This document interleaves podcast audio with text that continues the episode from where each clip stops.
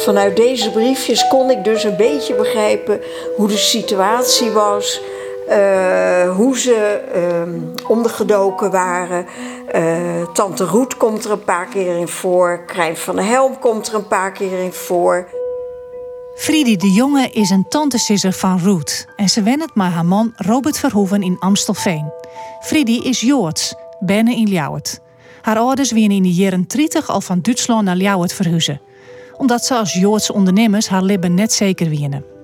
On het Ceylon begon ze een machinefabriek, Jongeja. Doet de oproep kwam in 1942 dat de familie naar Westerbork moest, namen ze het besluit onder te doeken. Ruth ging net met haar familie mee. Zij doekte onder bij Krijn van der Helm. En zij heeft ervoor gezorgd, met allemaal voedselbonnen op haar lichaam, dat zij s'nachts uh, op pad ging om die mensen van voedselbonnen te voorzien. Een Joods famke dat mij helpt in het verzet. Dat gebeurde net vaak. Maar Roet de jongen zei: Ja, ik was er toevallig. Het moest gebeuren, dus deed ik het maar. Mijn Friedi en Robert gin ik het kistje met oorlogspapieren terug. Er zitten bij Gelieks brief gezien van Friedi's heid Heini, onze verloofde haar mem Alice. Op zondag in de namiddag kwamen, nadat de dochter gelukkig weg was, de pleegouders van Roetie met baby en bleven tot zeven uur. Die pleegouders waren Krijn van Helm. Dit was voor ons allemaal een mooie afwisseling. Met Roet gaat het goed en doe je de groeten. En doet je de groeten. Dus zij doet de groeten aan mijn moeder dan. En uw vader zat ondergedoken en hij schreef deze briefjes aan, aan zijn Geliefde. aan zijn geliefde, mijn lieve Alice. En waar zat zij? Zij zat in een ander dorp, uh, Oosterzee, ondergedoken.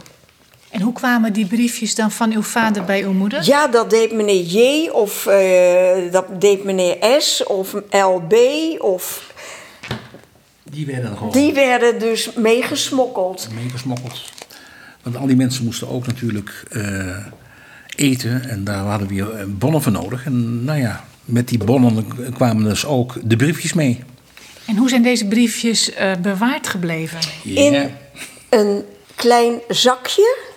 Wat mijn moeder waarschijnlijk om haar nek heeft gedragen tijdens de oorlog. Want dat zakje ben ik in haar linnenkast tegengekomen. En in dat zakje zat namelijk ook haar ster. De Jodenster. Ik dacht dat het liefdesbriefjes waren. En toen ben ik ze gaan lezen. Het waren natuurlijk liefdesbriefjes, maar het was een hele situatie tijdens de oorlog. Mijn moeder had een naaimachine en dan stuurde mijn vader een uh, elektrisch draadje, want dan kon ze het lampje uh, kon ze, uh, maken. Uh, ze maakte een pyjama voor mijn oom. Of ze maakte een, uh, weer een pantalon voor mijn vader. En zo gingen die briefjes uh, gingen, gingen eigenlijk heen en weer. Maar ik heb alleen de briefjes van vader naar moeder. En niet andersom. En wat zit er in dit kistje? Daar zitten foto's in. Er zitten foto's van de onderduik van mijn vader, zijn broer en zijn ouders. Er zitten betalingen in. Er, zitten, er zit in de oproep van mijn vader van 20 augustus 1942 dat hij opgeroepen wordt om naar Westerbork uh, gebracht te worden. Duikkaarten, voedselbonnen, uh, van alles. Wat voor ons eigenlijk een, uh, een openbaring was. Jullie wisten hier niks van? Nee, eigenlijk niet. Nee, nee. En hoe kwam dat? Daar werd dus vroeger nooit over gesproken.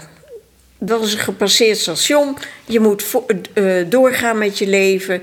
Je moet uh, niet aan het verleden denken, aan de toekomst denken. Dit is ge gebeurd, over en uit. En durfde u er wel naar te vragen als kind? We hebben er naar gevraagd, we hebben nooit een antwoord gehad. En dan op een gegeven moment, als dat zo pertinent gezegd wordt, hou je ook je mond, want je merkt gewoon dat er iets aan de hand is.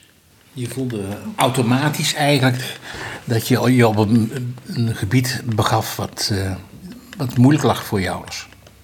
U heeft dat ook gemerkt, uh, Robert? Ja, dat heb ik ook wel gemerkt. Het is een soort uh, gedrag wat, je, wat ik uh, meegemaakt heb, ook bij andere mensen. Ik, ik heb altijd een Joodse praktijk gehad, en goed, goed contact met mijn klanten.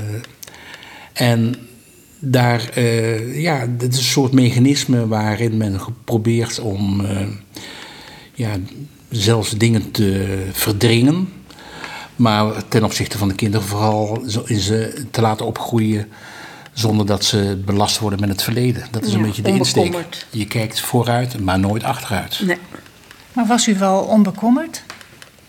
Dat ben je omdat je niet beter weet. En hoe volwassener je wordt, ga je dingen beseffen. Dan ga je ook realiseren van, god, uh, ik ben anders of ik, er is iets en... Uh, ja, je krijgt toch een soort, als kind zijnde, misschien de een wat meer, de ander minder, een soort van weerstand. Tegen? Tegen je ouders. Omdat je het niet helemaal begreep? Klopt, ja. Ja, er werd s'nachts geschreeuwd in bed. Uh, dan moesten we, dat, dat was nou eenmaal zo. Papa had uh, eng gedroomd. In verhouding was mijn vader had dat meer dan mijn moeder. En uh, er waren ook psychische problemen. En, uh, maar uh, op een gegeven moment realiseer je dat je toch je eigen weg moet inslaan. En dit kistje wat jullie nou tevoorschijn hebben gehaald met al die documenten en foto's, die vertelt nog een bijzondere geschiedenis, namelijk het verhaal van je tante Ruth, die nou in Amerika woont. Wat zij heeft gedaan in de oorlog, daar wisten jullie eigenlijk niks van, hè? Nee, dat uh, was ons onbekend gebleven. Uh, ondanks dat er een, uh, een foto van Krijn van der Helm, de verzetstrijder, bij mijn grootmoeder in de hal hing. En als we dan vroegen van wie is die man, dan ze ze nou ja, dat, dat gaat jullie niks aan. Dat, dat is iemand prima zo. Laat maar. Dus daar ga je ook niet meer verder uh, naar vragen. Maar nu is wel gebleken wat de link wat was. Wat de link is met uh, Krijn van der Helm, Jopie en mijn tante. Ja. En hoe zat dat dan precies? Krijn van der Helm was een, uh, een belastinginspecteur die contact had met mijn vader, omdat hij een zaak had voor de oorlog in Leeuwarden. En op een gegeven moment dat mijn vader dus die oproep kreeg uh, zei Krijn van Helm en ook mijn vader: Dit gaat verkeerd, jullie moeten duiken. En Krijn van der Helm heeft dus duikadressen gegeven. En uh, tante Roet is toen met Krijn ondergedoken, bij Krijn. En heeft daarna verzetswerk uh, gedaan als Joods meisje van 20 jaar. Wat heeft Roet precies gedaan? Er zijn op een gegeven moment uh, 210 Joodse kinderen uit het kinderthuis tegenover de Schouwburg in Amsterdam, Plantage Middelaan, gesmokkeld naar Friesland. En die kinderen moesten ondergebracht worden. En Roet was degene die die kindjes heeft geregistreerd. Kindjes zijn ondergebracht, moesten natuurlijk eten, want zo'n gezin werd groter. En zij heeft ervoor gezorgd, met allemaal voedselbonnen op haar lichaam, dat zij s'nachts uh, op pad ging om die mensen van voedselbonnen te voorzien. Dus zij werkte eigenlijk ook als koerierster? Ja, ja. Nou waren er meer die dat deden, maar niet veel Joodse meisjes die dat deden. Nee, alleen maar. Zij was, denk ik, de enige. Weet ik dus niet. Het eh, komt zelden voor dat uh, Joodse mensen bij het verzet uh, betrokken waren. Er zijn er wel een paar voorbeelden van te bedenken, maar dat is echt uh, op, op één hand ja. te tellen, denk ik. Ja. En waarom wilde ze dat? Want het was natuurlijk voor haar extra gevaarlijk. Um, dat is wat in haar karakter zit. Zo is zij recht door zee. Ik doe dat, ik wil dat doen. En en waarschijnlijk door, gestimuleerd door Krijn en de familie, uh, kon ze dat ook doen. En het gevaar, eh, deerde dat haar niet? Weet jullie daar iets van? Nou ja, ze was natuurlijk jong en misschien daardoor een beetje onbesuisd ook nog. En ze zat natuurlijk in een eh, omgeving waar verzetswerk heel normaal was. Want eh, tenslotte was Krijn van der Helm eh, een beetje de leider van die verzetscel. En ik kan me voorstellen dat je als eh, jong mens dan daar weinig over nadenkt, maar het gewoon doet. En ja, ze heeft het een keer uitgelegd toen het gevraagd werd van ja, ik was er toevallig. En eh, ik ben Joods en het, mo- het moest gebeuren, dus doe ik het maar. Daar kwam het eigenlijk op neer. Ze woont nu in Amerika en ze is 99 jaar, hè? Ja, woensdag eh, eh, 4 maart. Ja. En kan ze het zich nog herinneren? De oorlog nog wel, tot op zekere hoogte, maar eh, wat vandaag gebeurt, weet ze niet. Het korte geheugen is weg.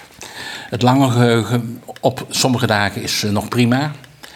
Dus ze weet het wel degelijk eh, wat, eh, wat ze gedaan heeft en eh, waar ze dat, waarom ze dat allemaal gedaan heeft. Hebben jullie dat aan, aan haar gevraagd, eens? We hebben het wel aan haar gevraagd en dan eh, zei Rachel, haar dochter... Mama, what do you know about eh Krijn? Oh, Krijn en Jopie en Donsje en... Dan komt het hele, het hele verhaal tevoorschijn. Krijn van der Helm is vermoord in de oorlog en Roet was daar getuige van. Hè? Kunnen jullie, zijn jullie erachter gekomen hoe dat gegaan is? Eh, op een gegeven moment moest Krijn van der Helm vluchten. En toen is hij naar zijn schoonouders gegaan in Amersfoort. En helaas is hij daar dus verlinkt. De Duitsers stonden op de stoep. Het was net nog geen bevrijding daar. En hij is voor de ogen van eh, zijn vrouw en Roet vermoord. Kogel door zijn hoofd. En toen hebben ze aan haar gevraagd: wie ben je? En toen zei ze: ik ben het kindermeisje.